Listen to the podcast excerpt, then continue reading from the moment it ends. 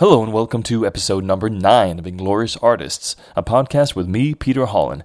Today I'm talking to performance and video artist Emmy, or Eva Marie Elg, and we're talking about a wide range of things, including her performance art, uh, her touring, and sexual identity. Here's my conversation with Emmy, Eva Marie Elg.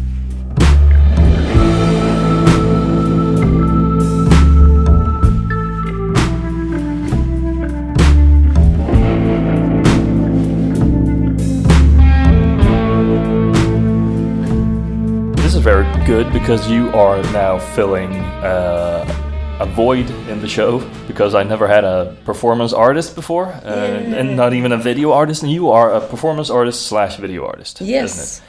So the first question, we'll, let's start off with why? Why that? Why performance art? Why video art? Because it's it's not one of the the common creative endeavors, is it? No, um, I'm actually even more surprised than you are. I think Okay. I'm really surprised by this choice. I I started off making films, and uh, I mean I got into filmmaking from the age of seven. And my auntie, um, who's like a specialist teacher, she helps like children with special, not special needs, but she Learning disabilities, maybe. Yes, but yes, I guess that's what it's called. Yeah. So she's a teacher with uh, uh, for children with learning uh, disabilities, and she was renting a video camera one summer, and she wanted me to be there to help her test it. Hmm. And so that's where it all started. So I was like from an early age into filmmaking, and I just carried on. Um, and I made it into like um, yeah, I did some festivals, and I was nominated for like New Nordic Voices at the Nordisk Panorama and stuff like that. Really? When? How old That were was you? like pff, this was when I was back in London, and it was it must have been 2006, 2007 maybe, All right, up okay. in Oulu. uh huh. Uh huh. Yeah. Um, so I didn't win. Um, Well, it was an honor just to be nominated. I know it was an honor, but you know, in this field, it's about winning, and it's about you know, it's about making a name for yourself. yeah, I guess. Um, so if you're always a bridesmaid, then you're not really gonna make so much money in the creative field. Uh, sadly, um, but I, I do have some awards, but not like big ones. Um, but I, I went to Cannes Film Festival twice, and I was like networking and meeting the industry, and I was kind of thinking, I don't want to be here. Like this is not Uh-huh. interest. Like yeah. I've heard that before. Mm.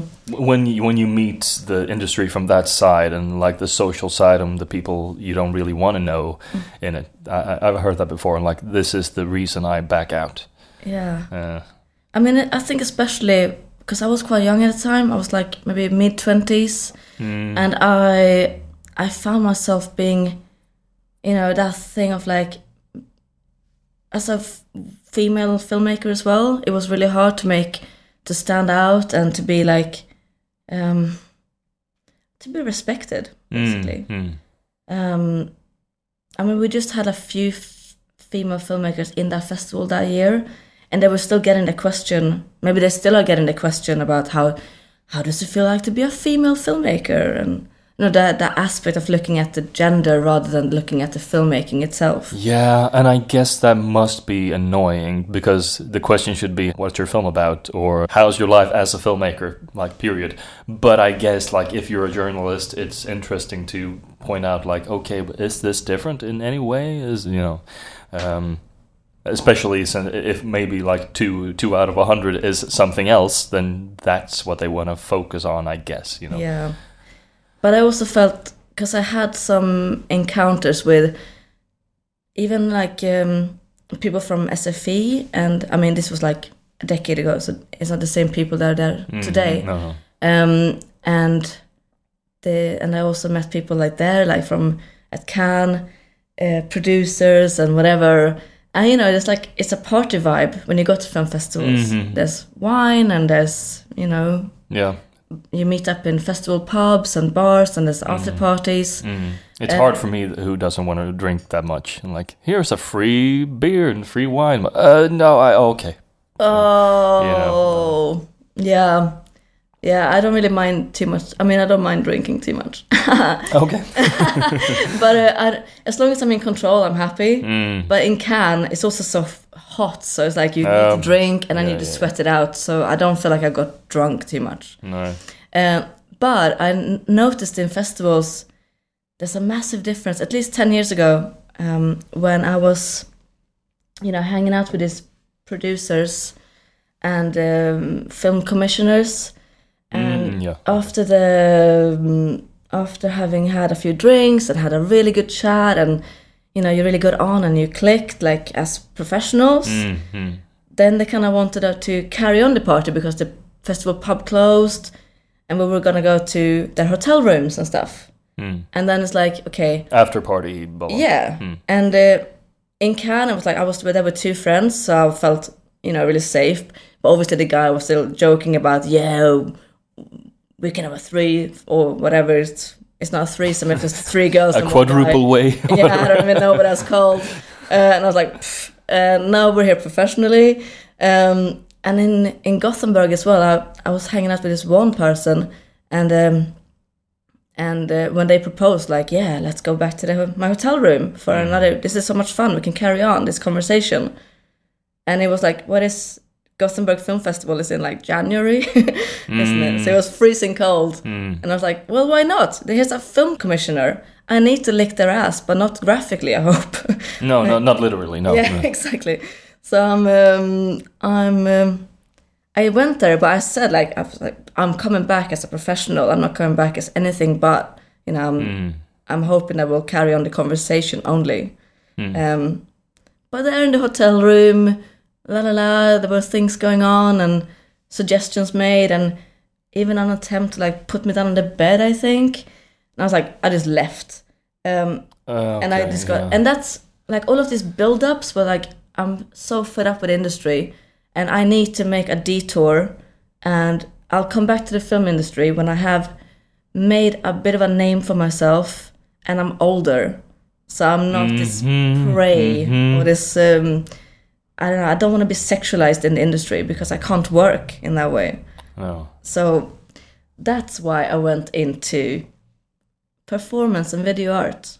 Mm. So like to go away from the commercial side of filmmaking Mm. and start to go back to my roots and my DIY filmmaking and Mm. explore my own voice more. Mm. It's interesting that you touch on this subject because we're recording this now uh, just as the whole Me Too deal is like spreading around the world and uh, all local versions of that in different countries come up and stuff like that. So, what's your view on uh, that whole thing? I mean, about time, I guess, but you know, yeah. And you've obviously seen that side. Yeah, I think it's so good to talk about and to highlight these things because it's been, yeah, like everyone uh, says, it's like been, it's been a long time coming and so much brewing and it's just imploded now. So hmm. hopefully the stories will carry on and will, yeah, will you will find some ways to deal with it Mm. and maybe more courage between filmmakers and co-workers to like step in as well when you see somebody giving somebody a massage, maybe come and join them and check the atmosphere. Hmm, is one hmm. person using their power over the other one, or are they just being super happy and friendly and everything is cool? Yeah. Because it's like it is a borderline. Like when you study maybe uh, acting, Mm. like there are lots of things you do, like exercises to make yourself feel connected. Oh yeah, yeah. Cross borders and taboos and whatever. Yeah. Yeah. For yourself.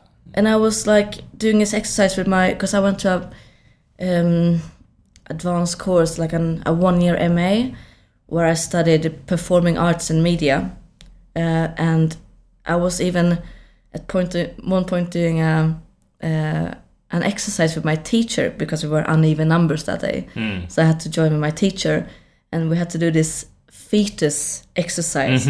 So one of us had to be the fetus, and the one had to be the the womb. I don't know. Oh well. Okay. And it was kind of um, intimate. You know, it was very intimate, and I'm not just used to being close to people like that, coming from a filmmaking background. Mm. maybe it's different for actors. Mm. But I do find it interesting to explore people in a more intimate way. So Yeah. performing arts is like it's it's interesting for me.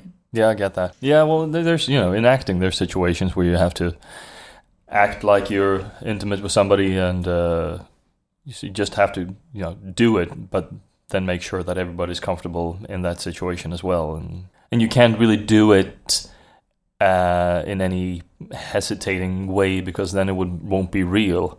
And I guess that's that's different for everybody as well. I remember I did a that was an exercise. It was a scene as a scene work, and uh, I was acting together with uh, this actress who was supposed to be my girlfriend, and we were you know snuggling and blah blah.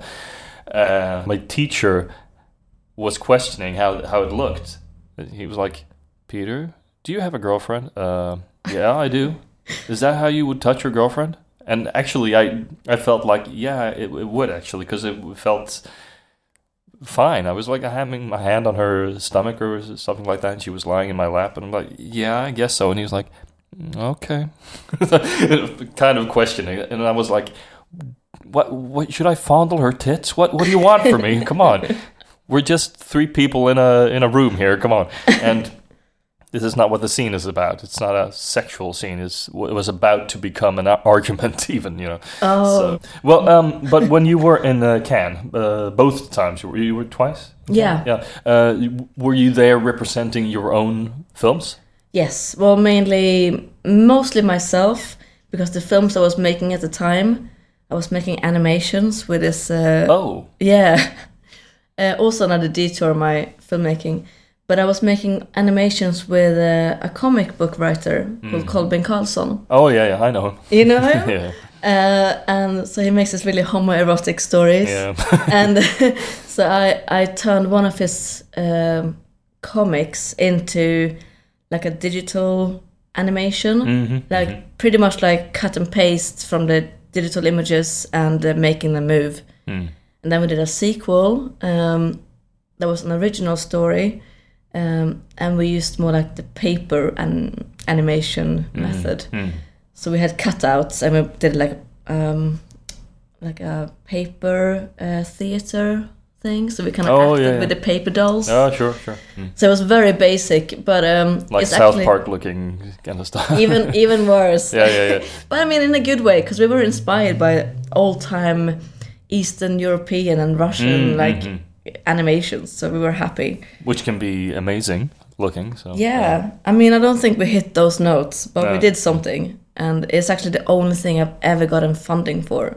hmm So I was pretty happy. um, Do you think you got funding partly because it's such an unusual idea that you could break through the uh, like the noise, static noise?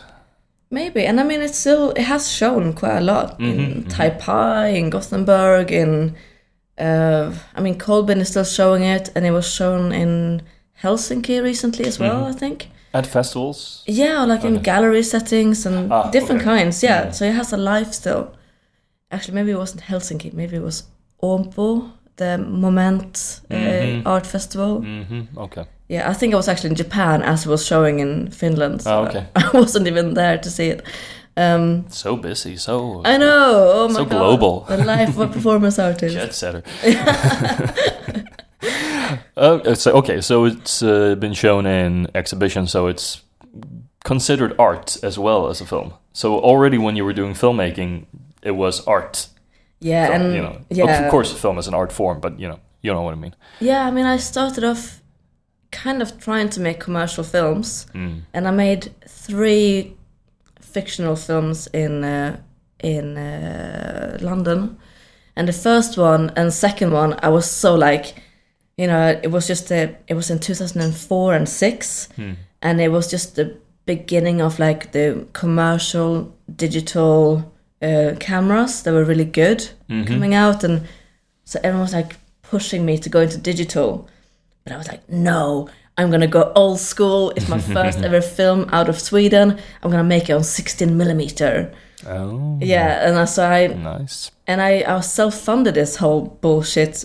I mean, I'm Mm. really proud of this project because I, I learned so much. Mm. Um, but it cost so much money. Of course, yeah. You got to develop the film, you got to buy the film, and everything. yeah, and you have to have a cinematographer to do the to know the camera as well. yeah, of course. and Not because I didn't know, n- yeah. do that today. You know. No, exactly. So, but I had some good friends that went to film London Film School. Mm-hmm. So that was like my. I was kind of, um, kind of sneaking my way into the film school Mm-hmm. without paying the the fee, but I was there helping out on all their film shoots. So I was part of the team, Mm, mm. but I didn't go to the school. Okay, you So made that- yourself uh, invaluable. Oh, I, not invaluable maybe, but I was one of the team, and they got to know me. Hmm. And then by the time I was making my films, I I could get the people, the crew from the crews I've been working yeah, with. yeah, yeah. So it was a really clever plan, and I don't have any student loans because I didn't go to an expensive film school. Mm. So instead, I put money towards making these, you know, pretentious 16 millimeter films. Mm. Um, but you know, um, they were kind of. I was trying to make commercial films, but when I look back at them now, I think they were really already borderlining on the video art, Mm-hmm. or more like experimental films, at least. But I mean, I wouldn't. I wouldn't be like, oh, that was my best era of my uh, creative life. Nah. No. Hopefully, that's always in front of you. Yeah. Exactly. I think that's a good thing to have it to look ahead Mm, and to yeah, like yeah. Not trying to like mimic something you've already done, but to actually keep exploring and finding new things that excites you and Mm. yeah, try to top yourself every time. Mm, right. So, how are you trying to top yourself now? Well, um, now when I've gone into performing arts, uh, I think I'm challenging myself daily Mm. by doing that. Um, I mean, I've because I went to this school, um, this performing arts and media uh, MA. Mm. I did. Um, it really pushed me out of my comfort zone, Mm. and I was really happy to be behind the camera and tell others stories Yeah, yeah, yeah. and be like, I'm happy, I'm in a safe spot behind the camera. And I was like, why do I feel like I should put somebody else in front of the camera? Like, why? What gives me the right to tell about? Because I, w- I wanted to tell about like really deep and heavy topics as well, mhm. and have other people tell about their deep and heavy topics. Sure. And then I felt like, why shouldn't I be the first person to talk about myself? Mm. um, and then maybe move into that kind of project later on. Okay, so you create the the right to put other people in front of the camera by putting yourself in front of the camera first. Like, look, I did it, so now. It's, Ah, well, it depends on the project, I guess. well, y- the it m- must be about something that hits you as a person, I, I guess. And but I, I I suppose most of your projects are about something that are about you as well, your own issues and stuff.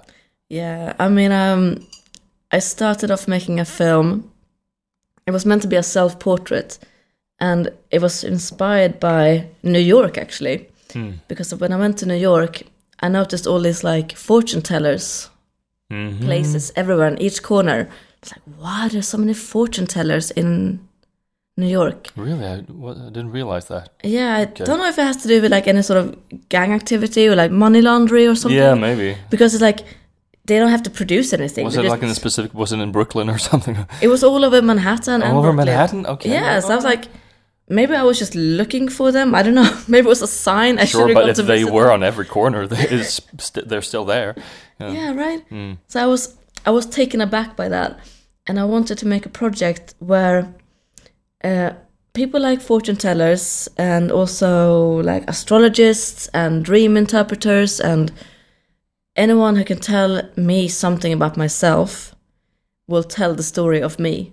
Mm. So it was like a semi-documentary where I'm, I am the main subject, but the story of me is being told through my stars and my Mm, palm and mhm. my cards. Mm-hmm. So yeah, so it's like, and it's a it's a way of like looking at norms of what they expect of me as a Mm. woman.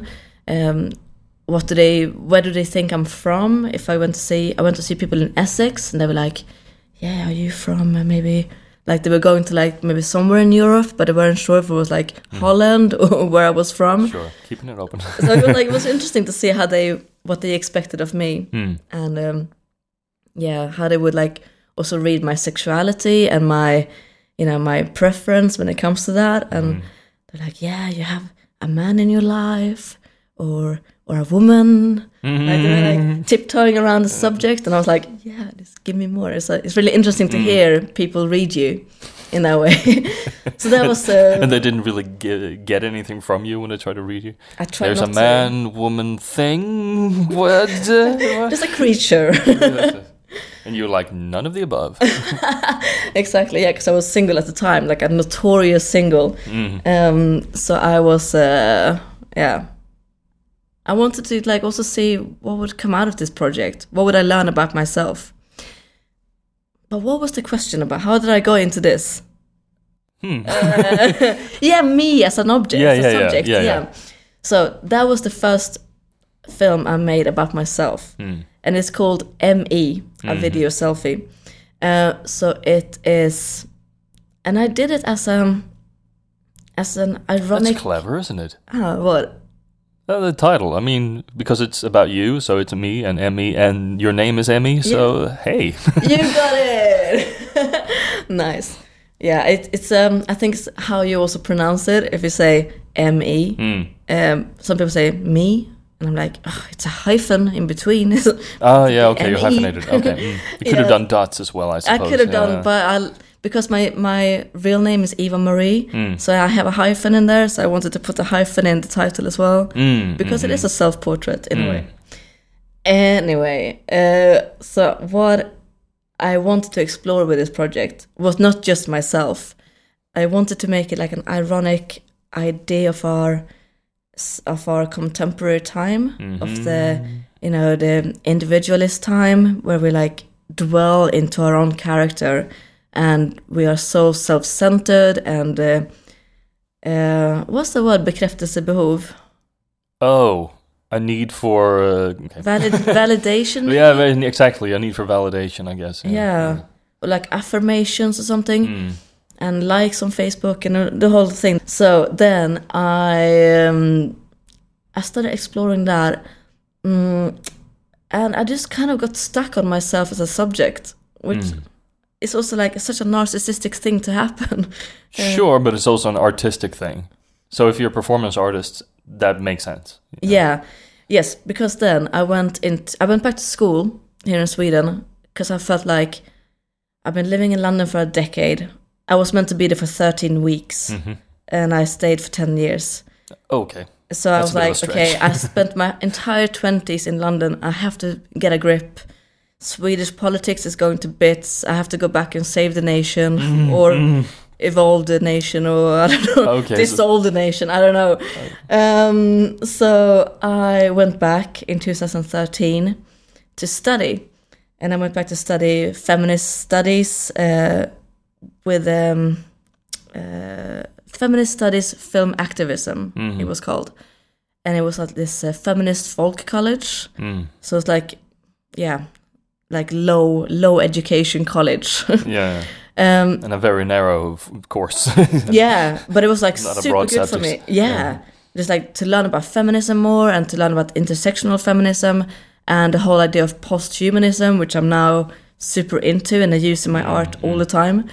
Um, basically, so it was like my, my way back to Sweden was through education and to be to go back to my roots as a film activist and mm-hmm, like mm-hmm. make films that actually mattered, not just to win in Cannes, because I mm. wasn't really interested in winning. no, no. I'm not interested in going into the commercial side.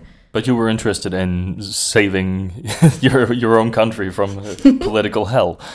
Yeah, I mean, yeah, it's like the white uh, savior complex, isn't it? Okay. I felt like I can't be in London anymore. I have to go mm. back and at least do something to contribute to like a positive vibe because Mm, we're going yeah, yeah, yeah. into such a negative atmosphere. Some people will probably say that's very uh, like hubristic or uh, like you being full of yourself or whatever. But if everybody thought like that, then we would have change. So you know, every step of the way, you know, Yeah, you gotta be the change you want to see. yeah, exactly. And every drop in the ocean, you know, Yeah, exactly. adds up to something. Yeah. Mm. So, yeah, I wanted to go back to be part of the positive change. Mm. and I got stuck in the school system. I I, I was only going to be in school for one year, I thought, But then I was like, Fuck, you were there for 10 years. yeah, I was there for 10 years. It's actually been four years now studying. Mm. And uh, so the master I keep referring to, um, the degree is in performing arts and media, but it was actually called Black Mirrors Practical Artistic Self Reflection. Mm. So it was all about reflecting in others and reflecting yourself to yourself, like exposing things you don't want to expose about yourself. Oh, okay. Yeah. So to go into performing arts was like it was almost a necessity to not to pass the course because not everyone had to be a performance artist, Mm. but it just it made so much sense to use myself as a subject and to put myself on the stage Mhm.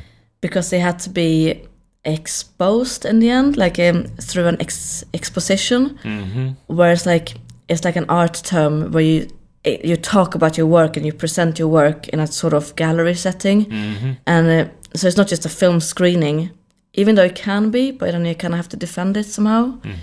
So the easiest thing for me to do then was like I'm gonna put myself on the stage in front of a video work. So I'm gonna be a, an Yeah. extension of the video work. Yeah, yeah. You're combining your two uh, disciplines. Yeah. Mm. So that's how I like. Okay, now I'm actually gonna call myself a performance artist. Mm, mm. Yeah. Yeah. By making a film and then you're showing it and performing something in conjunction with it. Yeah, So exactly. that's basically what you do. yeah, And uh, so tell me about what, what you're doing now. You've been to a couple of places. You mentioned you were uh, went to Japan. yeah. I went to an art residency in Japan, um, Uh-huh. in Tokyo. How did that work? How did you get the idea? Did somebody invite you? Uh, what what happened? How do you get to Japan with your performance art project? It was I was really lucky. Here's another privilege I have, uh, which is that my brother lives in in Japan.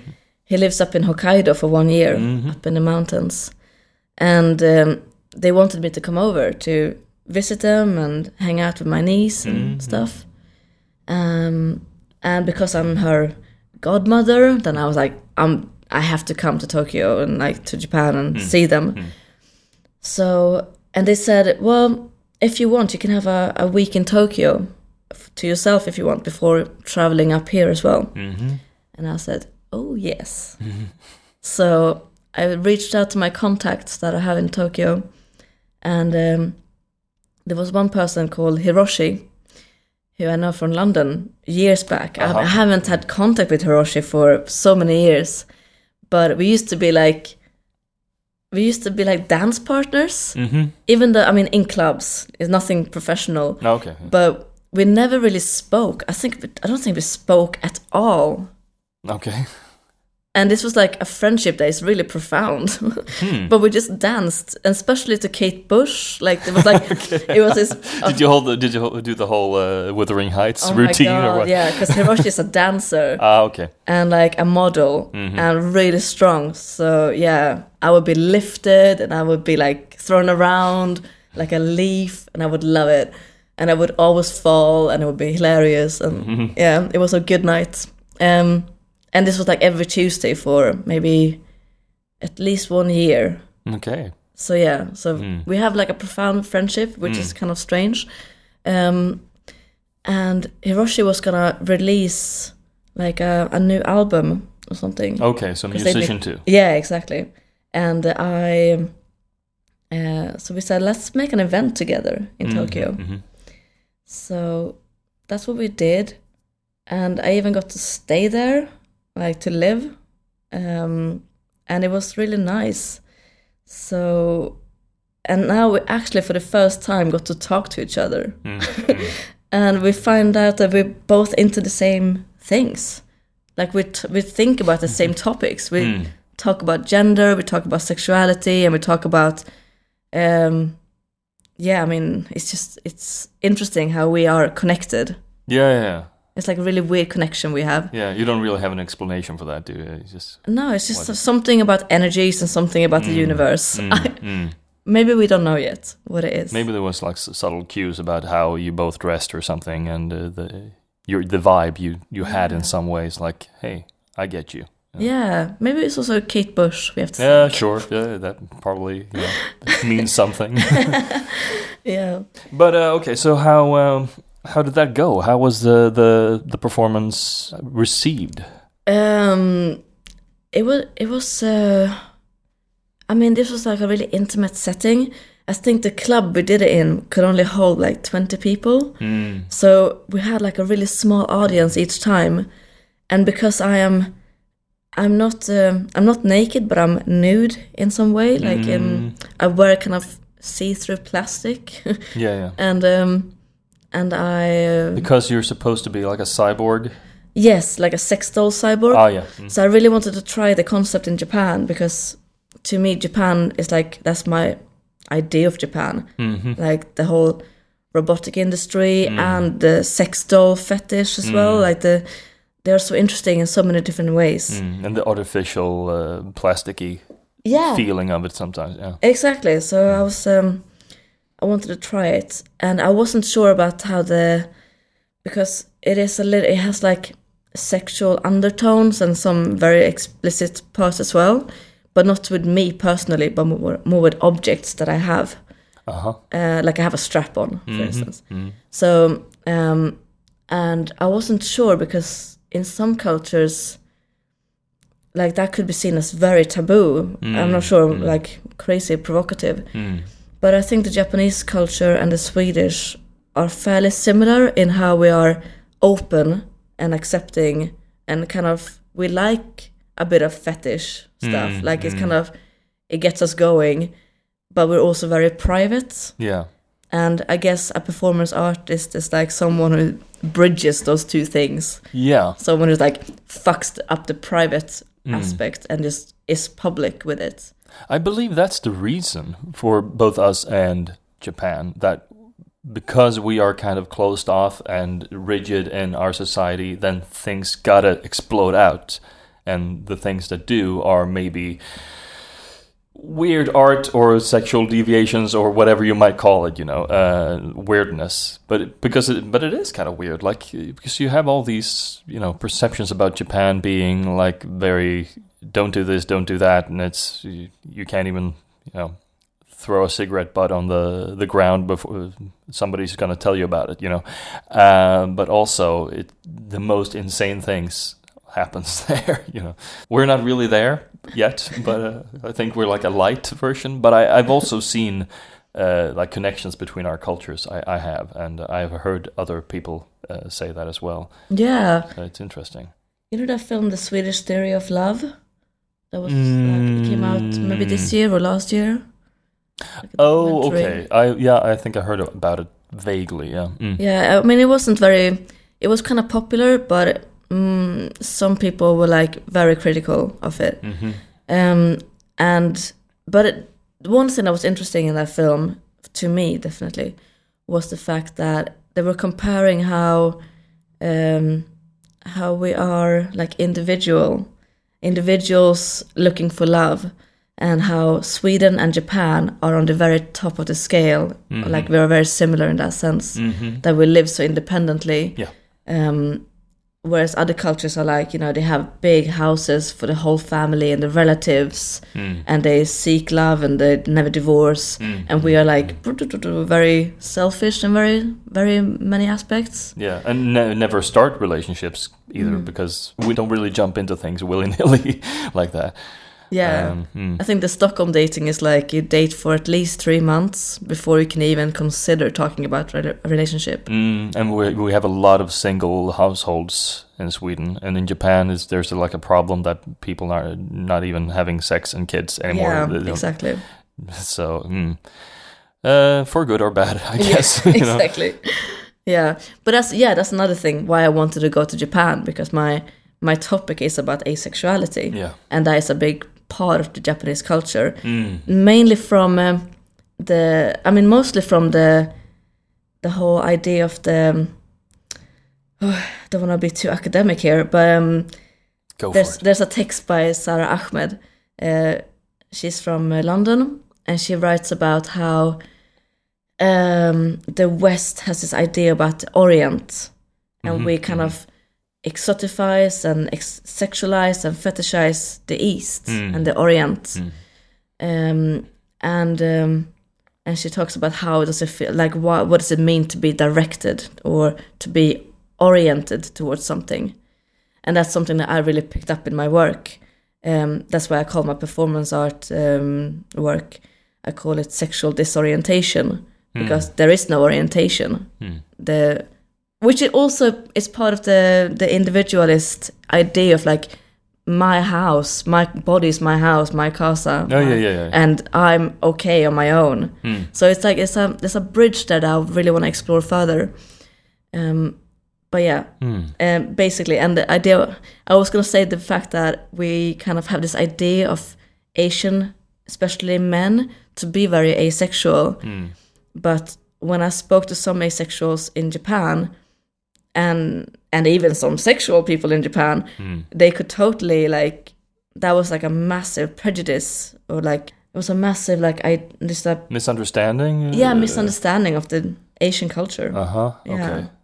In, in what way? I mean, the, the people who were branded as asexual weren't, or uh, they were they it's a very small uh, community of asexuals in Tokyo in Japan um, and there's a really big uh, sexual um, you know climate. Mm. so and there's the love hotels you know you hmm so the sexuality is very much in your face even though it's very kind of under the surface so yeah, it's like it's both in a weird way yeah, and then you you know you can be on the subway reading pornographic comic books and nobody you know bats an eye because you know you're not supposed to notice anybody else on the subway.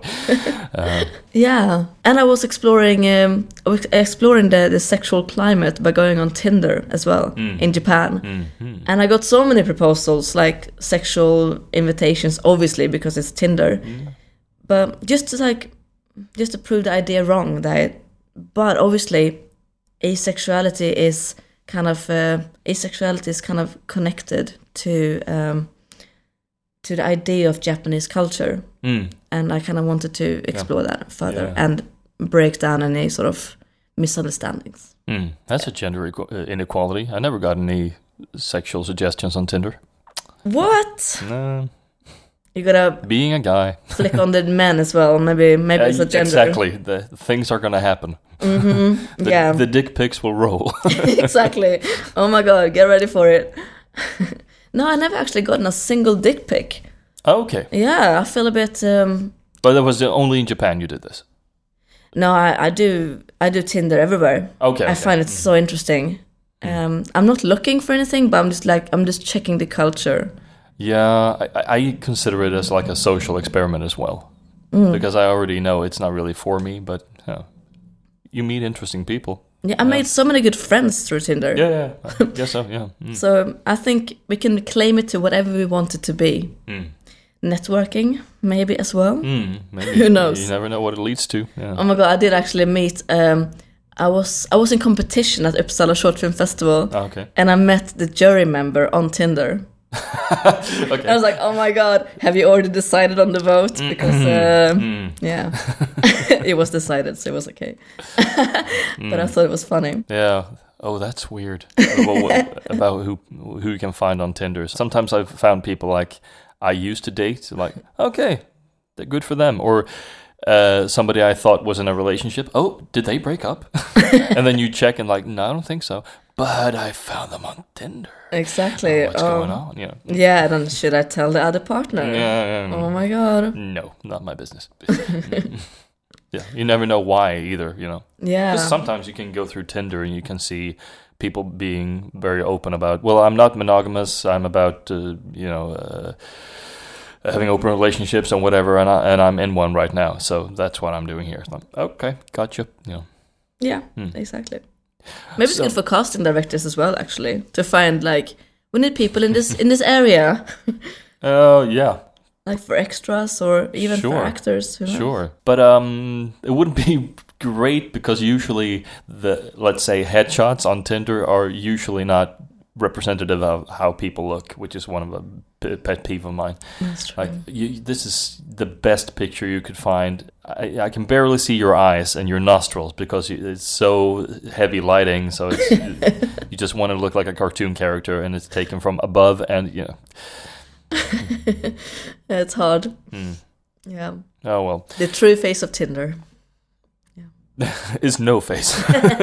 uh, so, and you, of course, you work uh, with these kind of uh, topics uh, because uh, it's a bit about you. Just what we were talking about before, like you, and I think it's co- common for performance artists to make themselves into the piece of art. Is that what you say that you do? Yeah. And you consider yourself to be asexual as well. Yeah, I'm in the field of demisexuality, which is like something even more unheard of. But yes, because I never heard of it. Please do tell. I just, yeah. Side note, but I just find it so funny that I I, I find out that I'm demi after my Instagram is called semi Emmy, and semi is apparently somebody who's got like a semi erection. Yeah, sure. And I didn't know that when I Yeah, as semi-erection. Uh, well, that's. Uh, I think it's a British, uh, specifically British uh, expression. I got a semi. You know. yeah, which I never heard of, but yeah. it is quite interesting in terms of the asexual side as well that I'm um, now demi semi Emmy on Instagram. well, I'm semi Emmy on Instagram, but I'm actually also demi. It kind of is related, I think. Mm. Um, But what is demisexual then? demisexual that means when um, you don't get sexually like attracted to anyone unless you have a really strong bond like if you have a really strong like romantic or friendly bond then it can evolve into something else. Um, so Ah, it's a, it's a very hard thing to to it's a very hard sexuality to have when you're dating um, because you can be seen as just a very moralistic person Mhm. who's like very traditional and you don't want to sleep on the first date Mm, you know that kind of thing Sure. was like, oh, I, I take time. Um, but like, it can also be a very invisible sexuality because once you're in a in a strong friendship or relationship, Mm. then the sex isn't an issue. Mm. Uh, for me, anyway, at least at this point in my life, it might be more fluid in other parts of my life. Who Mm. knows? Mm.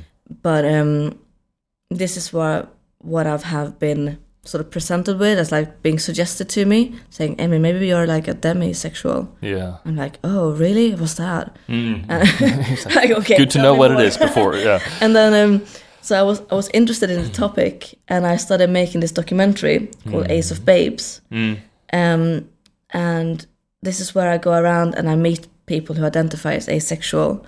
So in in this meeting of these people, I realized I can finally like these thoughts that I've always had Mm. could actually resonate in these people. Mm. So it was a really through, big breakthrough for me to like to land and be comfortable in my own sexuality and just it's not the fact that I have a sexual identity because I don't really care so much, but just the fact that I'm to understand that I am not abnormal, which I've always thought. you Yeah. know, because I didn't want to be the person who, you know, in the feminist sex positive scene where it's like you go out and you bang and you pull and you you should you should want to want this, you know. Mm. Mm. I'm like, I don't want this.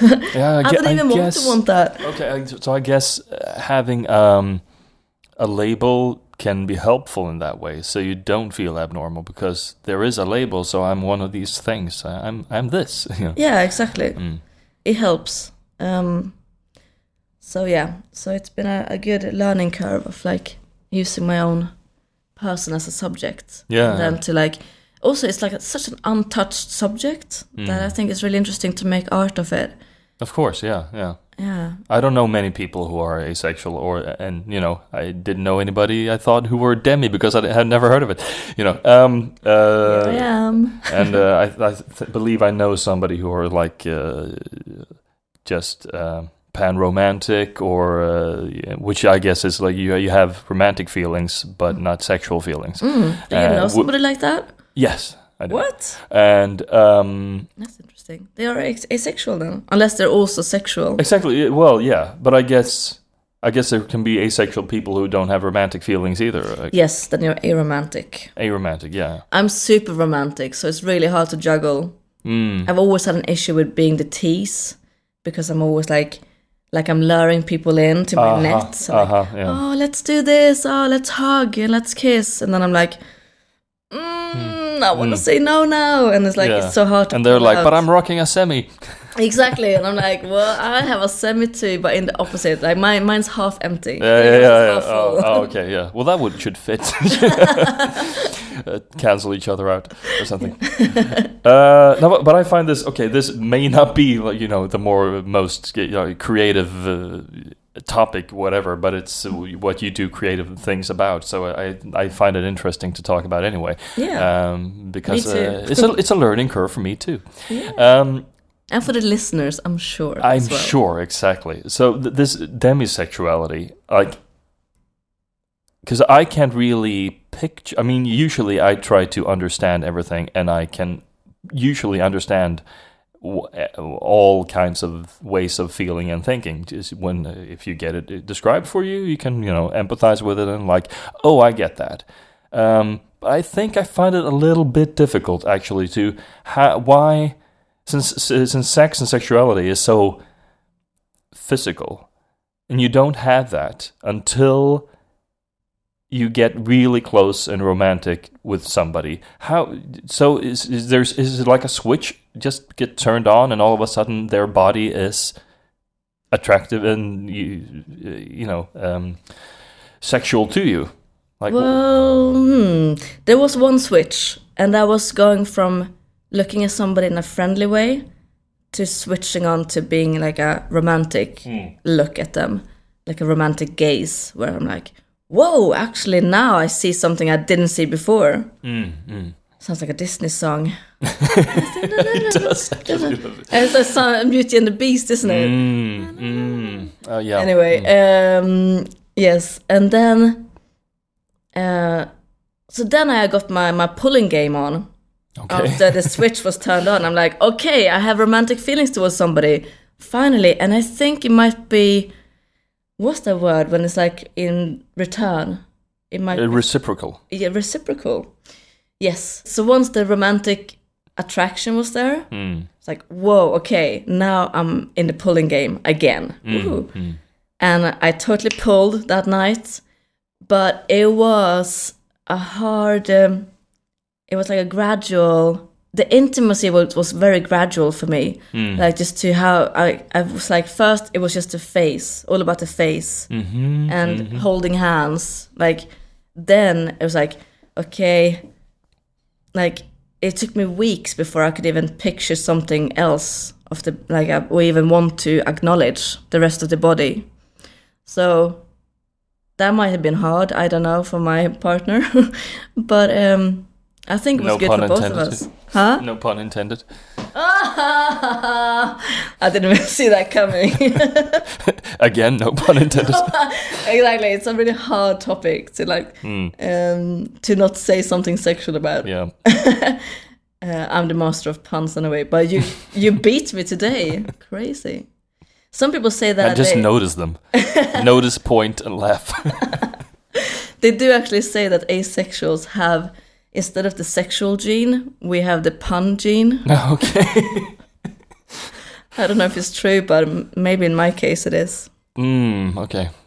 Um, so yeah, so it's a bit ironic the whole thing, but yeah, um, in my work I just try to break all the taboos of like all the prejudice against asexuals, and uh, I guess one of the things we always get is like the always questions we always get is like, do you do you masturbate? And it's like, well, yes.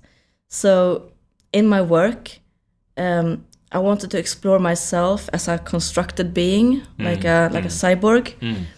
because also I I have this uh, crip experience, having had scoliosis surgery. hmm So I have been straightened, literally. Literally, yeah. Yes, I have been reinforced and straightened, um, and so the cyborg is very close to me, like Mm, to my identity. mm, Um, and I mean, we all are because we are all we are not natural in any way. We are all we all have been vaccinated mm. and we've been on antibiotics and we have piercings and we have I have contact lenses. And I You mean we have braces. altered our biology in some way, all of us? Yeah, technically. Yeah, Yeah, yeah, yeah. Mm. definitely. Mm. All of us. So, um, and that's how the post-humanism aspect in my work is like connected as well. Mm, sure. To see how we are like post-humans we're not just human anymore, even though we kind of claim to be. Yeah, well, whatever that is, you, I guess you have to define it from time to time, you know. Yeah. So it depends on what you mean with being human. Yeah. Um, so that's the. How bad was your scoliosis for having surgery? It was pretty bad. I didn't even have um, uh, the corset era. You know, you meant to have the corset Mm. for like 23 hours a day for six months. Um, 23 and hours. for me, they just skipped that part. They're like, oh my god, straight to surgery. Mhm. Like, okay. Okay, because I have scoliosis, but You uh, have? yeah, but I never had any talks about doing that shit. But I got out of the military because of it, so hey, you know that's when I found uh, found out actually when I went to uh, try out for the military, and uh, the doctor was like, "Okay, bend over." Mm, no, okay, you can't do this. Why? Wow. Why? Because you have scoliosis, so you can't march around for uh, miles and hours a day. Oh my god. Really, I had no idea. Yeah. Mm. So I, I'm a little bit curvy and uh, and a bit twisted as well. Uh, yeah. well, uh, not mentally, but yes, that too. I'm sure it's related. Yeah, it is exactly. Oh my god. But how didn't you get that examination done in school? no, well, I, gue- I guess, but nobody said or s- uh, n- n- not uh, after the military thing. That's when I s- could say that to doctors, like, yeah, well, yeah, I have a scoliosis thing. Oh, let me see. Yeah, I- yeah, you do. You you, Okay. you lean a bit over there, and and uh, it took. Let's see, probably like 15 years before somebody actually told me that my spine was uh, was twisted. because uh, I guess nobody really, uh, some people don't really know how to check for these things.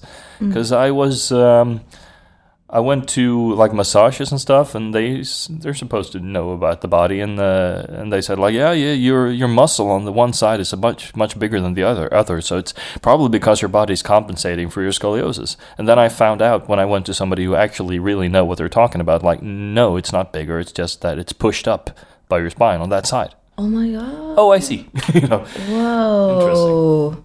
Well, Crazy. we're getting off off topic. I know, but it's really interesting for me. Yeah, yeah. so do, do you have like a, bit- a bit uh, of a rod between a couple of uh, vertebrae or what? Uh, I think I have three rods, Oh, okay. and they go like along my spine, Mm. so I really can't like bend for like a thirty centimeter.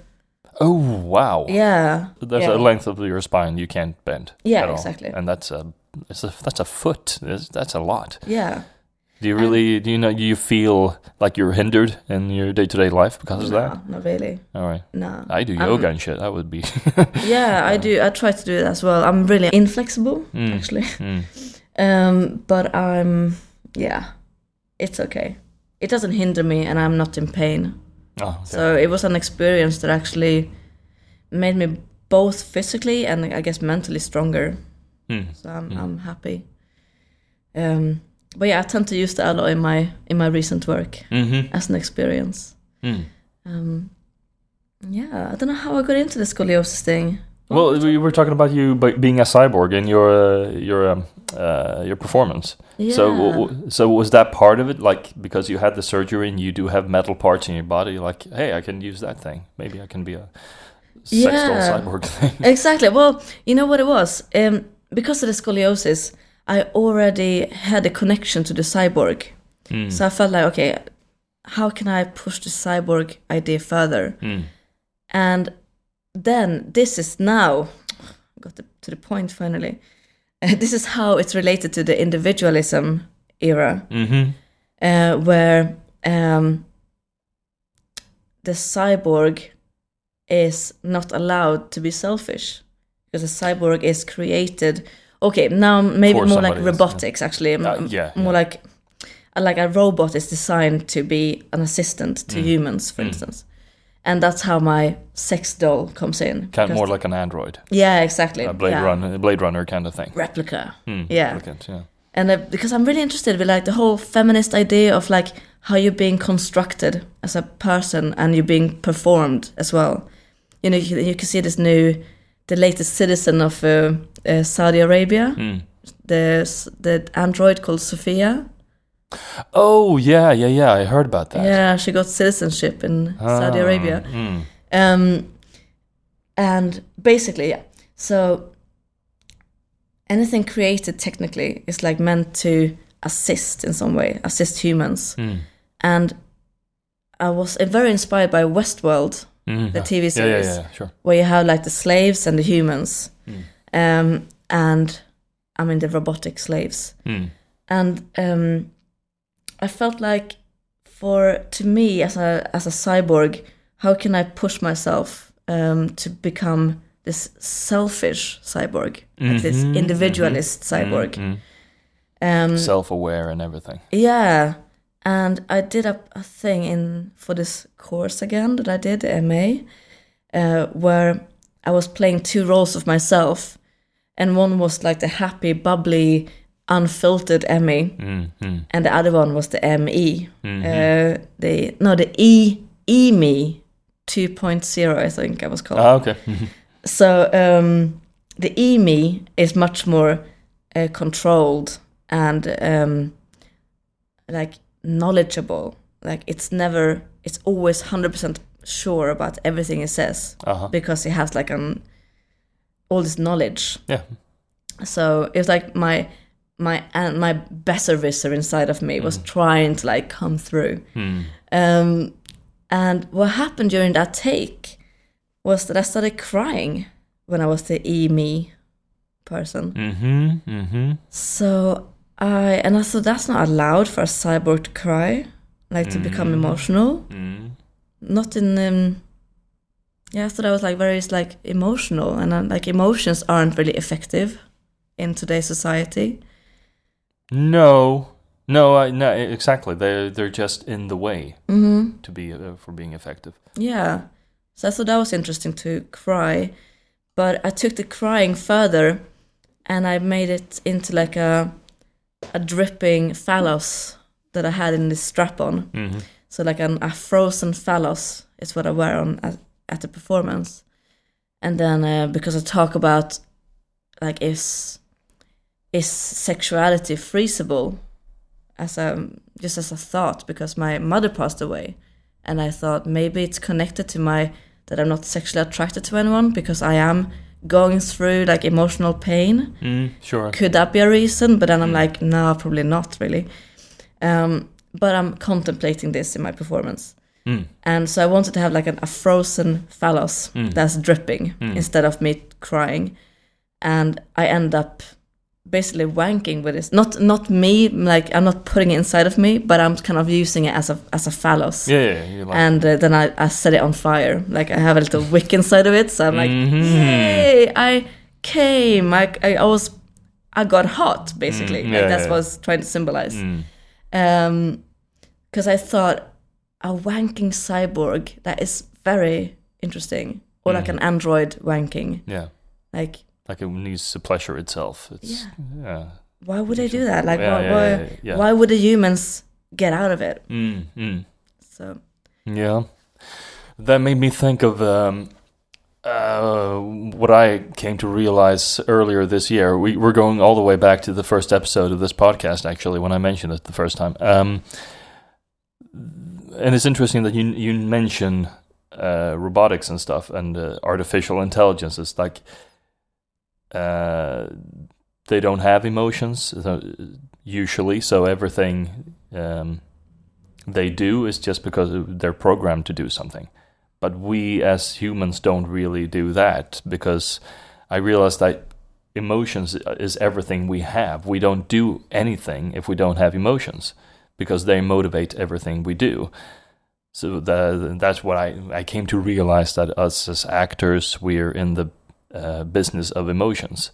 And that's important uh, to help people explore their own emo- emotions and provoke emotions and stuff like that. And, you know, um, yeah, and I have a thought about that actually. okay, go ahead. If that's okay. Oh, yeah, yeah.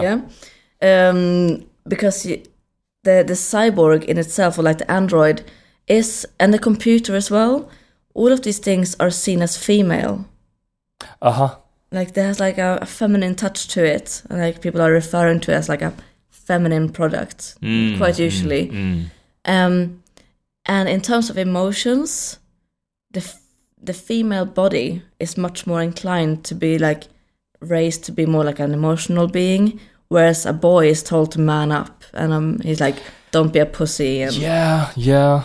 Like, maybe not in Sweden so much because we are so in touch. No, but still a bit. And then we have all the. I mean, a lot of emotions are, of course, connected to uh, hormones as well, and we have like different kinds of emotions depending on how much we have of the, each of the hormones. You know, testosterone is more aggressive, and uh, estrogen is more other things. You know, uh, so you, I that's interesting. You know, t- to say that boys or men aren't emotional. Well, usually there's one that comes out a lot, and it's anger. You know, That's very true. yeah. Oh my god, can you imagine a, a like an android Hmm. with testosterone?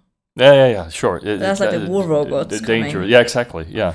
So, and if we combine those two, that okay, we have more testosterone, so we're more prone to be aggressive, and that's one of the few that are allowed in society as well. For a guy to be, oh, well, you you can be angry, but you can't be sad. Mm. So you just double up on the anger and the, yeah, you know, the Yeah, we have so much work to do. Oh my god. Yeah, yeah. But the cyborg is a very interesting, I think, uh, aspect to look at because it, uh, it helps us understand humanity more and our emotions and our behaviors. Mm. I'm really inspired by the cyborg. Yeah, yeah, I'm, I'm really uh, really interested in uh, neuroscience as well and stuff like that, and uh, uh, this whole idea of artificial intelligence, like what is an emotion? Like if we copy ourselves completely, are the, those emotions real? What is well, like now? There's a discussion. What is consciousness? And we, because we don't know what that is yet. If we were to copy our brains onto a hard drive, would that would still probably still wouldn't be a, a conscious mind. It would just be information. So what is you know some neuroscientists are discussing about uh, things about they're not talking about like religious things like, like soul or stuff like that but what that could mean in a scientific uh, uh, context. Like if do we need to have a biological body to actually have emotions c- combining with our with our brains and I guess that's probably true in a way because they get so. I mean, our brains are so affected by what happens to our bodies and what we feel and all those chemical uh, happenings that goes on in our bodies that they affect the brain and the other way around. And it's I, I I love the fact that we can we can do so much with our bodies just with our minds. That the placebo effect and the nocebo effect are so powerful that they can be more powerful than medication itself. You know, it's uh, I love that. Yeah, Hmm. And as soon as we're aware of that and can use it, then hey, yeah. exactly. And I'm I'm uh, exploring VR at the moment. oh yeah, yeah. That's another aspect of like humans going into the cyborg world. Oh yeah, yeah. Can we can we ever get VR that is like the Matrix level and be uh, instead of life? Yeah, who knows? And if we get to that, I mean, I mean, I've been asking myself that a lot actually. If we get to that, will I actually just go into that and live there? Because it would be a, my world, and I would love it there. You know. we should write a script together. yeah, maybe. Are these like thought thoughts you have yourself? Yeah, definitely. Um, yeah, uh, I have a feature in development, but I'm really bad at writing at the moment.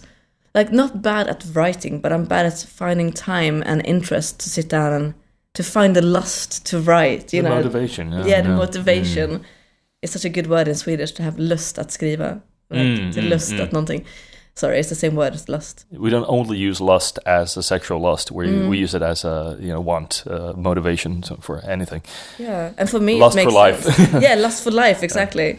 Yeah, and I, for me, it's like the creative side is so much more enriching for me Mm. to feel creative and to think about creative thoughts and political thoughts. That's such a bigger want for me than who am I gonna fuck tonight this Friday. You know, that's like very low priority for me. Ah, Okay. But it's just, I guess it's just different lusts. Yeah, ex- exactly. And you are probably then rearranging uh, your priorities. You know, to to most people, you know, first of all, I need food. I need, and then I need roof over my head, and then I need b- before. You know, you can't have no no food, be homeless, uh, have nobody around you, and make. Uh, of course, you could make art, but it's not really a priority to start like painting the the walls of your whatever you know the alley you live in. You know. I mean, my, my life situation right now is crazy in terms of economics and uh, Mm.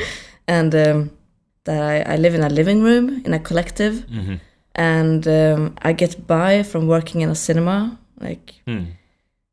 like I have like three shifts a month, sometimes up to like yeah I take extra sometimes, you know. Mm, But it's mm. like I work very little for money Hmm. and a lot uh, unpaid as an Mm. artist. Hmm. Um, That is being an artist. It sounds really artistic to be sleeping on a couch in a collective and doing some. Uh, it's not. Night- it's not. yeah. I used to have a room, but now we're because we're like a solidarity. Um, no, what's the word? Um, we are uh, like um, well, we're a collective, and we like we only have a few rooms, Hmm. so we take turns and we rotate the rooms. Oh, so I'm in the living room. oh, I've been okay, there for okay. a year, and I'm pretty happy. Everybody pays the same or something like that. Yeah, Okay. very okay. solidaric. Uh-huh, uh-huh. Solidaric is that word? Solid solidarist. What the hell? What the hell? exactly. Is that not English word for solidar? Sol- solidarity? We have solidarity. Um, But to be solidaric? Nah. No, that's not a word. oh, Oh, my god, it's very hard to be solidaric in English. Yeah, Anyway, we'll look it up. I I must Google. Google is your best friend. But you know, you should go on Ecosia instead. Because then you plant a tree for every search you do. Oh yeah, okay, that's good. That- Yeah. and does it work as well? Does it you know use the same uh, yeah, engines? I get good hits. Hey. Okay, What? Uh, you were right. It's actually in the Merriam-Webster dictionary, solidaric, having solidarity. Just haven't heard it. Oh, thank you, London 10 years. Yeah, yeah, Waste yeah. my time totally. Somebody said it to you sometime. Yeah. exactly. And for me, it's like, so- pro- I guess nobody have ever said it in any movie, TV show, song, or anything I've ever, you know, we never because that's where I get all my information.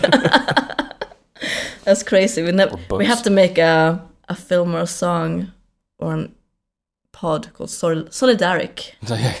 to reclaim the word. Yeah, It exists, people. exactly. It's like one Google hit, Mm, except for the me. dictionary. Mm. no, we were saying, yeah, the rooms and the situation of changing the rooms. And um, yes, I did an experiment this summer where I tried to um get onto the employ- unemployment uh, insurance thing here in Sweden Sure. called A-Kassa. Mm. And uh, I totally fell through the cracks because my situation is not really allowed. It Mm. doesn't qualify to No. anything. Yeah. Like, uh, because I have a company in London, and automatically, like, if you have a company, then you don't qualify. Mm. Um, and I'm like, well, I make like I I make enough money that is, spent on one shopping, like food shopping. Yeah, yeah, yeah, yeah, like you know, yeah. there's nothing. Um, but they didn't care about how much money, even though I had to send them all the papers and shit. Mm. Like it was like totally Ken Loach all over again. Mm. Yeah, yeah, yeah, yeah. And um, my case handler was like saying to me, "No, but you you you can't have a company as a Oh, yeah. secondary, Secondary, yeah. uh, hobby. As a Mm. hobby, you can't have the company as a hobby unless you work full time." Yeah. And I'm like, "Well, I don't work full time. Another, pri- an another, artist." another privilege. Like you, you have to have this to have this. Yeah. And you're not allowed if you're a poor person to do Exactly. this. Oh, Yeah. Uh, we keep coming back to this in this podcast Mm. about the the dark side of having a structured socialist society that we have so much bureaucracy that is you know it's hard to get a job it's also you know hard to lose the job and it's hard to leave the job even and uh, and then all this stuff you know it's it, we have such a great social uh, security network in this country but it's also easy to fall between the cracks because it's so much bureaucracy and so many rules in, involved Yeah. and you yeah so it's you know ups and downs because if you were in let's say the states and you could probably get a job working a couple of hours a night doing dishes in a diner or something like that. You can just walk in can i be a dishwasher here? Yeah let's try it. And then you would get paid once a week and And if you were fired, you have to leave then and there, but you would probably get paid for those hours. And you can't do that in Sweden because it would be so much paperwork, and it's, they would have to pay, pay a lot of fees and blah blah blah. And you know, Yeah. but then again, the social security ain't that great in those countries, but we have that if you can get on it. Yeah. I've been very lucky with that actually. Uh, I have to you know, knock on wood uh, throughout the years. Yeah. Mm. But it's really interesting when you try to live an alternative life form because you don't want to go into the full time job and to get the the housing, like to to buy to buy property basically, Mm. or to buy a car. If you if you go against all of that, all of those norms that you're expected to have by the age of thirty five, and you're like, no, I'd rather stay in a sofa in a living room, Mm. then people go like, what? Mm. But you don't fit in. Like you can't do that.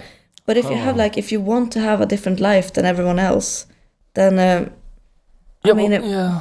I know so many artists who are uh, actually making a living off prostitution, Ah. just to get those like easy jobs where it's like in and out, literally. Hmm. yeah. And you Do something illegal. yeah, yeah. exactly. And what kind of society is that? Where it's like you have to be do work illegally or like yeah, like pay. Or work without paying taxes. Yeah, exactly. Yeah. Well, how do you? Um, I mean, fit in. I mean, you want to be an artist, and when you do live that kind of life, you fit into uh, the artist life. So it depends on. uh, I, I guess maybe some of your family members don't think you fit into society, but you do fit, into your society. Yeah, and That's I'm- especially the bridge between being an artist and being an activist. Yeah, yeah, yeah. Because uh, sure. my my collective is super activist, and they are you gotta live in, what you teach. Yeah. mm. and they they are involved in like several organizations uh, that are connected to food banks and stuff. So they get the leftovers from the food banks, so we can we don't have to spend so much money on food. Mm, mm, So we are you know we get by quite well, mm, you know, but on very little. mm.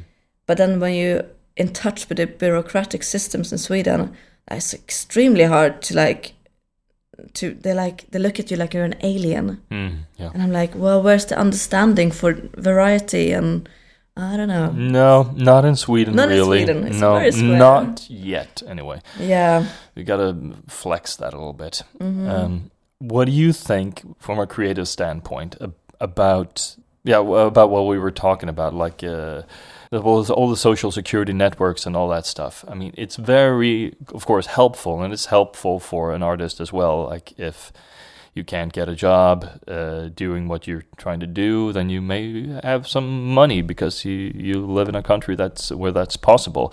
But I've been thinking about when I see a lot of my friends and colleagues and stuff from other countries, and like if I were to be an actor in, let's say Los Angeles, like the mecca where all actors just pool and go, then I would you know probably have to work in a restaurant to be wait wait tables and uh, during the day go to uh, auditions and stuff like that. And uh, but I think that would also keep you going. I think uh, Americans or people who live there they get motivated a little bit by well I do have to get up and I have to go to that thing and then I have to go to to work see you get your you know your engine is is going and you you live life and you're out there and you get experiences and stuff like that I think we're so lucky to be in Sweden because we have so many opportunities here. mm.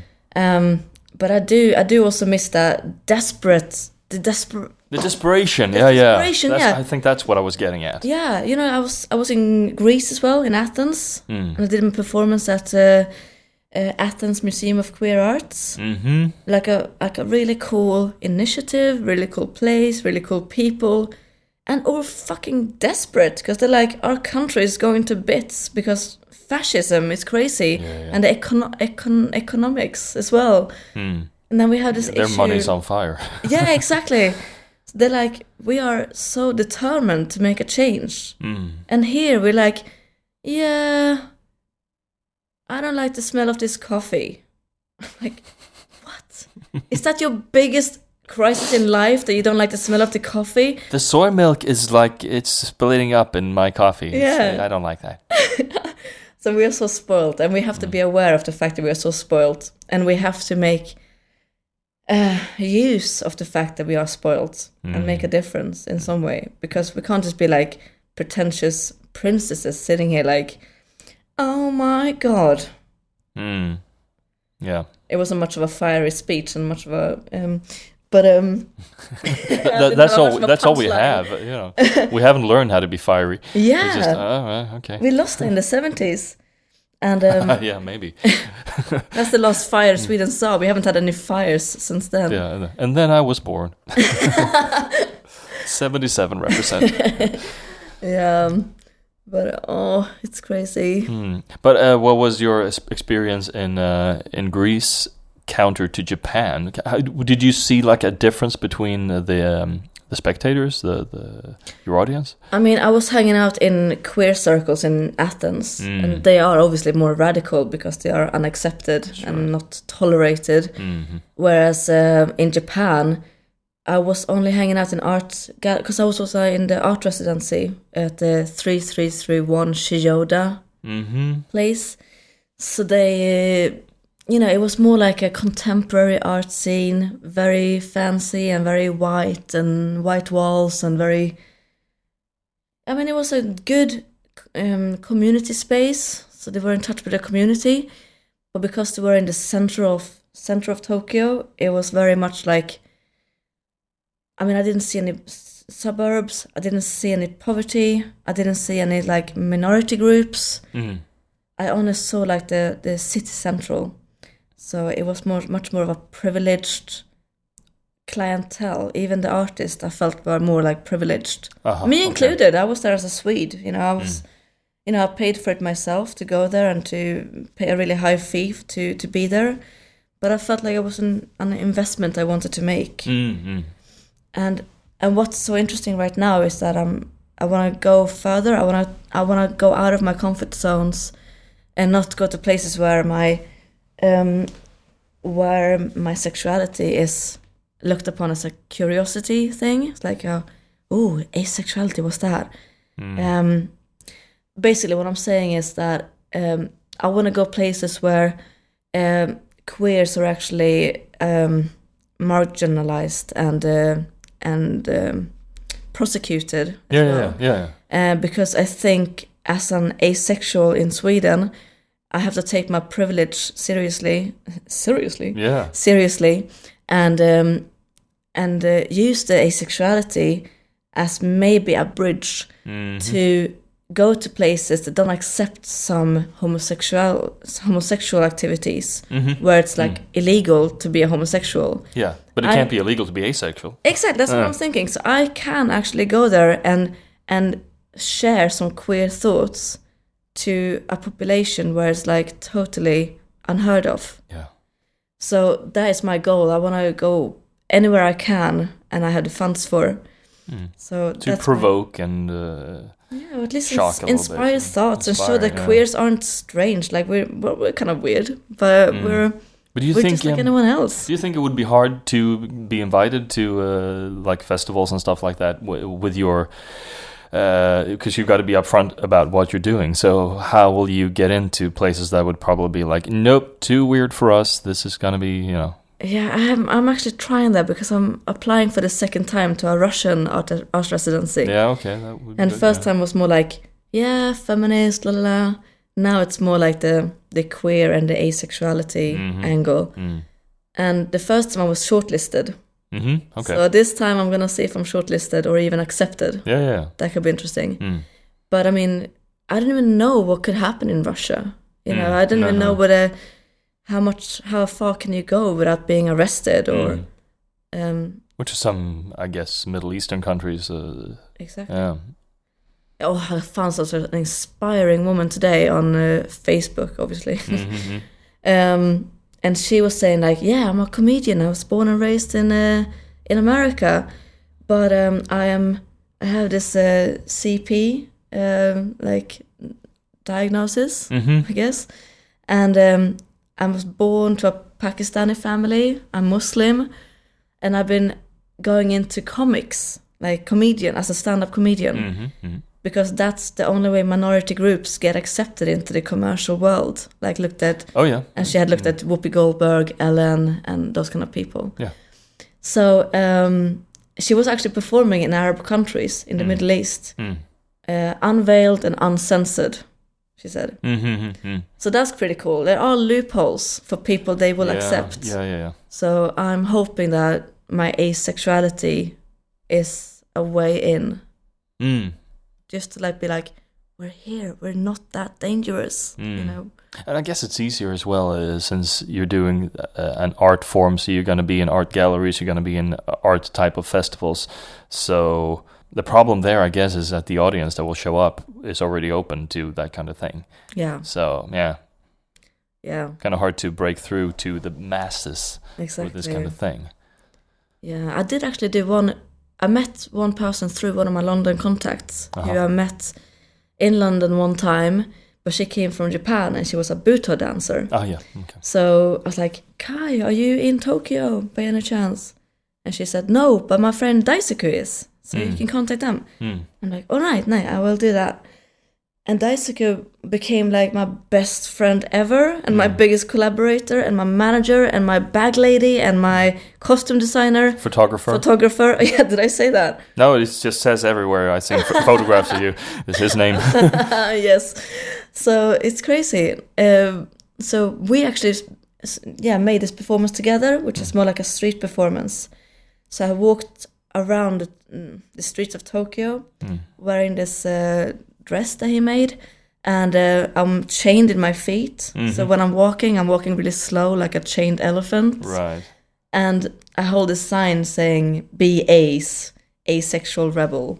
Yeah, yeah, yeah. What is that uh, expression? Ace. Ace is just a, a nickname for asexuals. Okay. So it's like But it- aces. But the asexual spectrum. So it's uh, uh, means a lot of not just asexual, but other demi, I guess. And yeah, and aromantic, and there's also gray sexual, which is like somewhere even closer between demi, uh, between demi and sexual, because gray can sometimes get sexual attraction or get the feelings of being sexually attracted to anyone without any sort of that thing of like you have to have an emotional emotional bond with that person. They can just suddenly, OMG, Angelina Jolie, I met her and I'm fucking excited. I want to get up in that. Okay. Yeah, Yeah. exactly. So maybe Huh. sometimes. Um, That's a very specific one. yeah, I mean, it not sounds just Angelina boring. Jolie. Uh, no, no, no. it's not just. It's not like a, it has to be her. Gray sexual. You can only be sexually attracted to Angelina Jolie. Okay. Specific sexuality. Yeah. But I'm, I'm sure there are like at least five people in the world. Yeah, All right. Wow. Gray sexual sounds so boring as well. I'm I'm? I'm gray sexual. I It's know. it's not that it's not that exciting. They kind of lump them together, demisexual and gray sexual. And I, I don't even care to explore if I'm gray sexual because I'm like it. Like you say, I don't like the word. I don't like the word Uh-huh. gray sexual. Mm. I mean, I, I, I guess you just find out when uh, things happen. Yeah. Like oh, I guess you know. Exactly. And I mean, Mm. To be honest, uh, when I've been dissecting my past, like sex life, Mhm. my his- sex sexual history, Mm.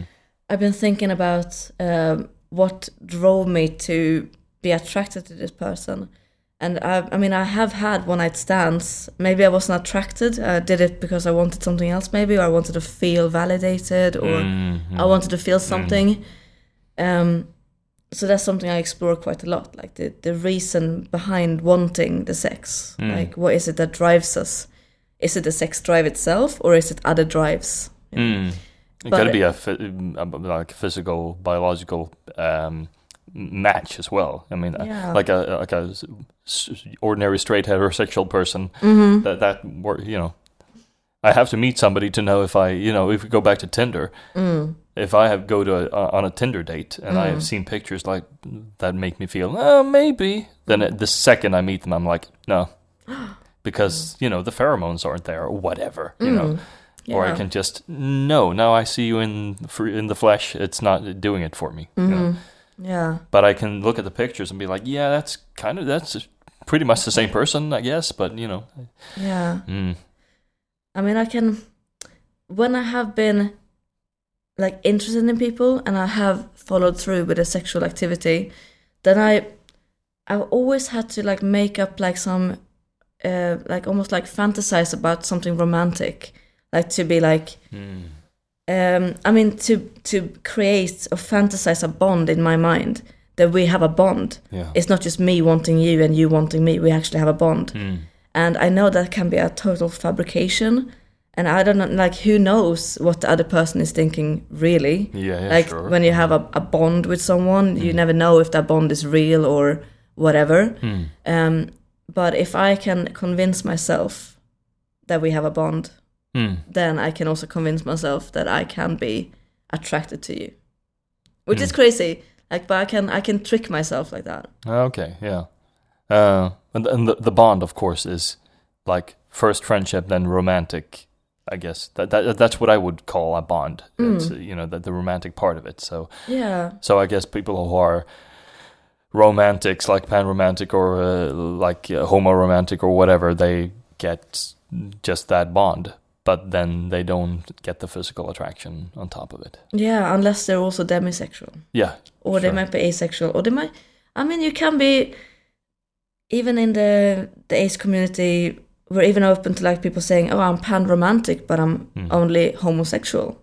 yeah, yeah, yeah. So Sure. like that, they are two they're very different things. Yeah, yeah, yeah, sure. and especially with like in poly circles it's very good to like be very clear about what you want with it what's your expectation of this relationship Mm. do you want it to be just platonic and romantic Mm. or do you want it to be more sexual oh my god it was really hard for me to date people who were like into poly Okay. amorous relationships Yeah, yeah, I've been as- in one of those. you have Mm. yeah but because i felt like when i was on dates like that they wanted more like a a, a sexual capital Mhm. like in me like Sure. I wanted another person to bang, basically. And I was like, Yeah. I want I'm an emotional connection. Like, OMG, we're already full up with that. We have emotional damage or emotional Yeah, I baggage already have one. You know. Yeah, we already. I have. I have three. Like I can't deal with one. Mo- Mm. one more emotional being in my life. But I guess most polyamorous people are actually having romantic feelings towards the, the third or fourth person as well. I would hope so. Yeah, I, I think that's the mo- most common one. Uh, Yeah. Otherwise, it's just a yeah. Hmm. I don't know. I mean, uh, uh, you're still polyamorous, I guess, but uh, I guess you have to define the word amorous. Yeah. is that sexual? Can it be sexual only, or is it uh, romanticism in, involved in that word? Yeah. Uh, I was thinking, like, I, I guess, I mean, I think it's real, really important for people to do what you did, like dissect their own sexuality, because I, I guess there's a lot of straight people who would identify themselves as just straight people who are uh, heterosexual but pan romantic, Mm. because you know the, the phrase bromance. Come on, there's just two friends, but they are so in in tune, and they're basically romantic. But th- since they don't want to fuck each other, we're just friends. But maybe you are romantically involved, even though you don't have sexual feelings. You know, Mm. so is that a thing? yeah, For- yeah. And yeah, as far as I've seen, the ace community is very welcoming to anyone who's like curious about these thoughts. Mm, and like mm. we have a lot of allies being just curious, but also people being coming from a heterosexual background and being like, "Oh my god, is is this actual? Are you saying something that I've, I've always been thinking?" Mm. uh, and having had a um, have have struggled with in my entire like adult sex life, Mm. you know, to understand about myself.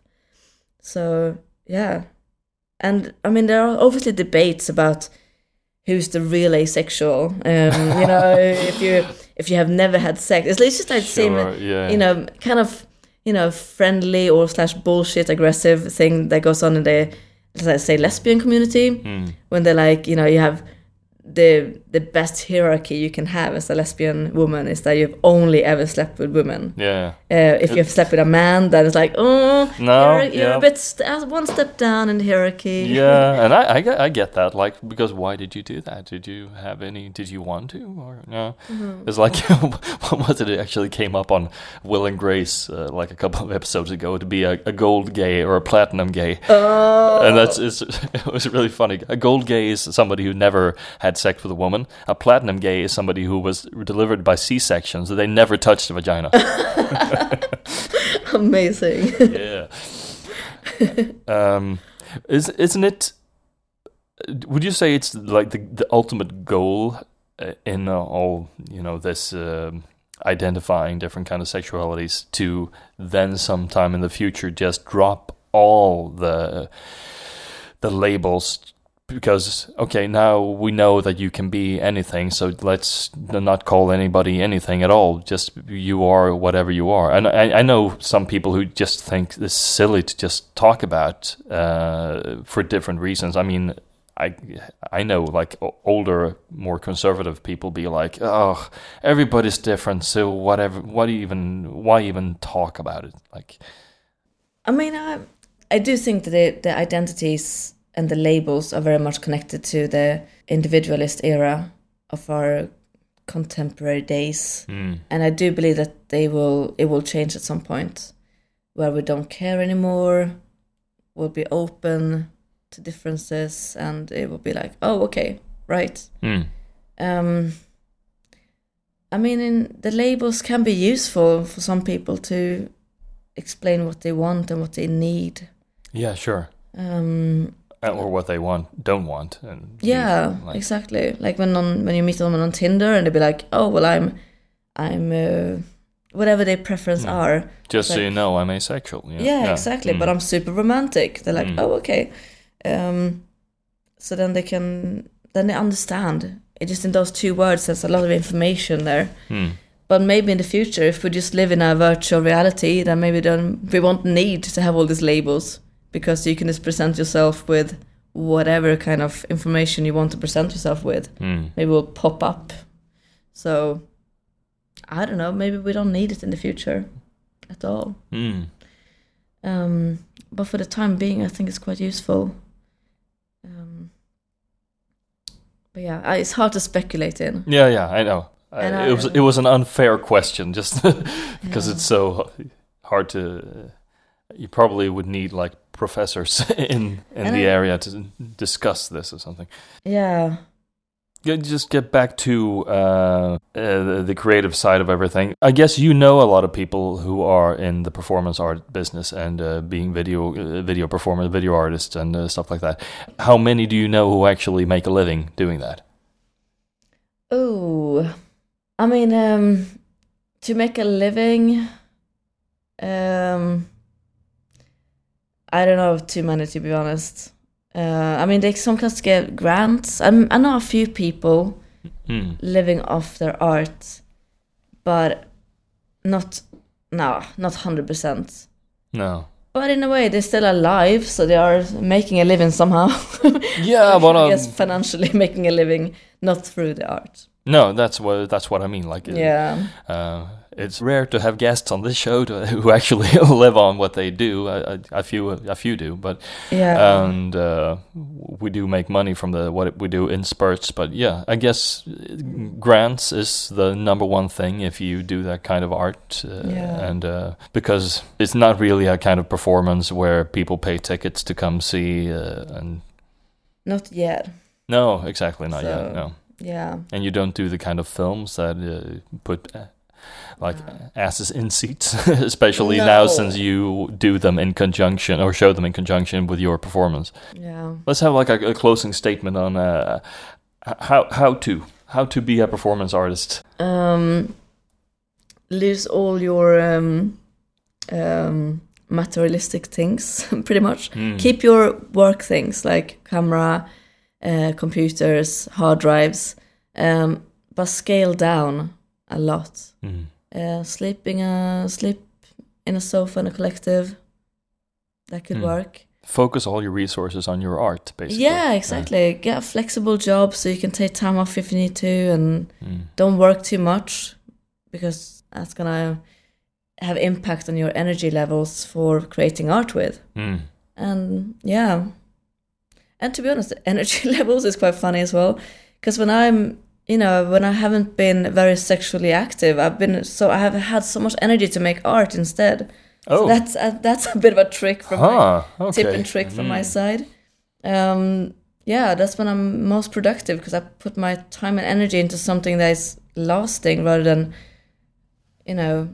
But also, I'm not so interested in like cooking either. I just want to have some a quick Mm. something like cheap and easy. Mm. Mm. um, That goes for my sex life too.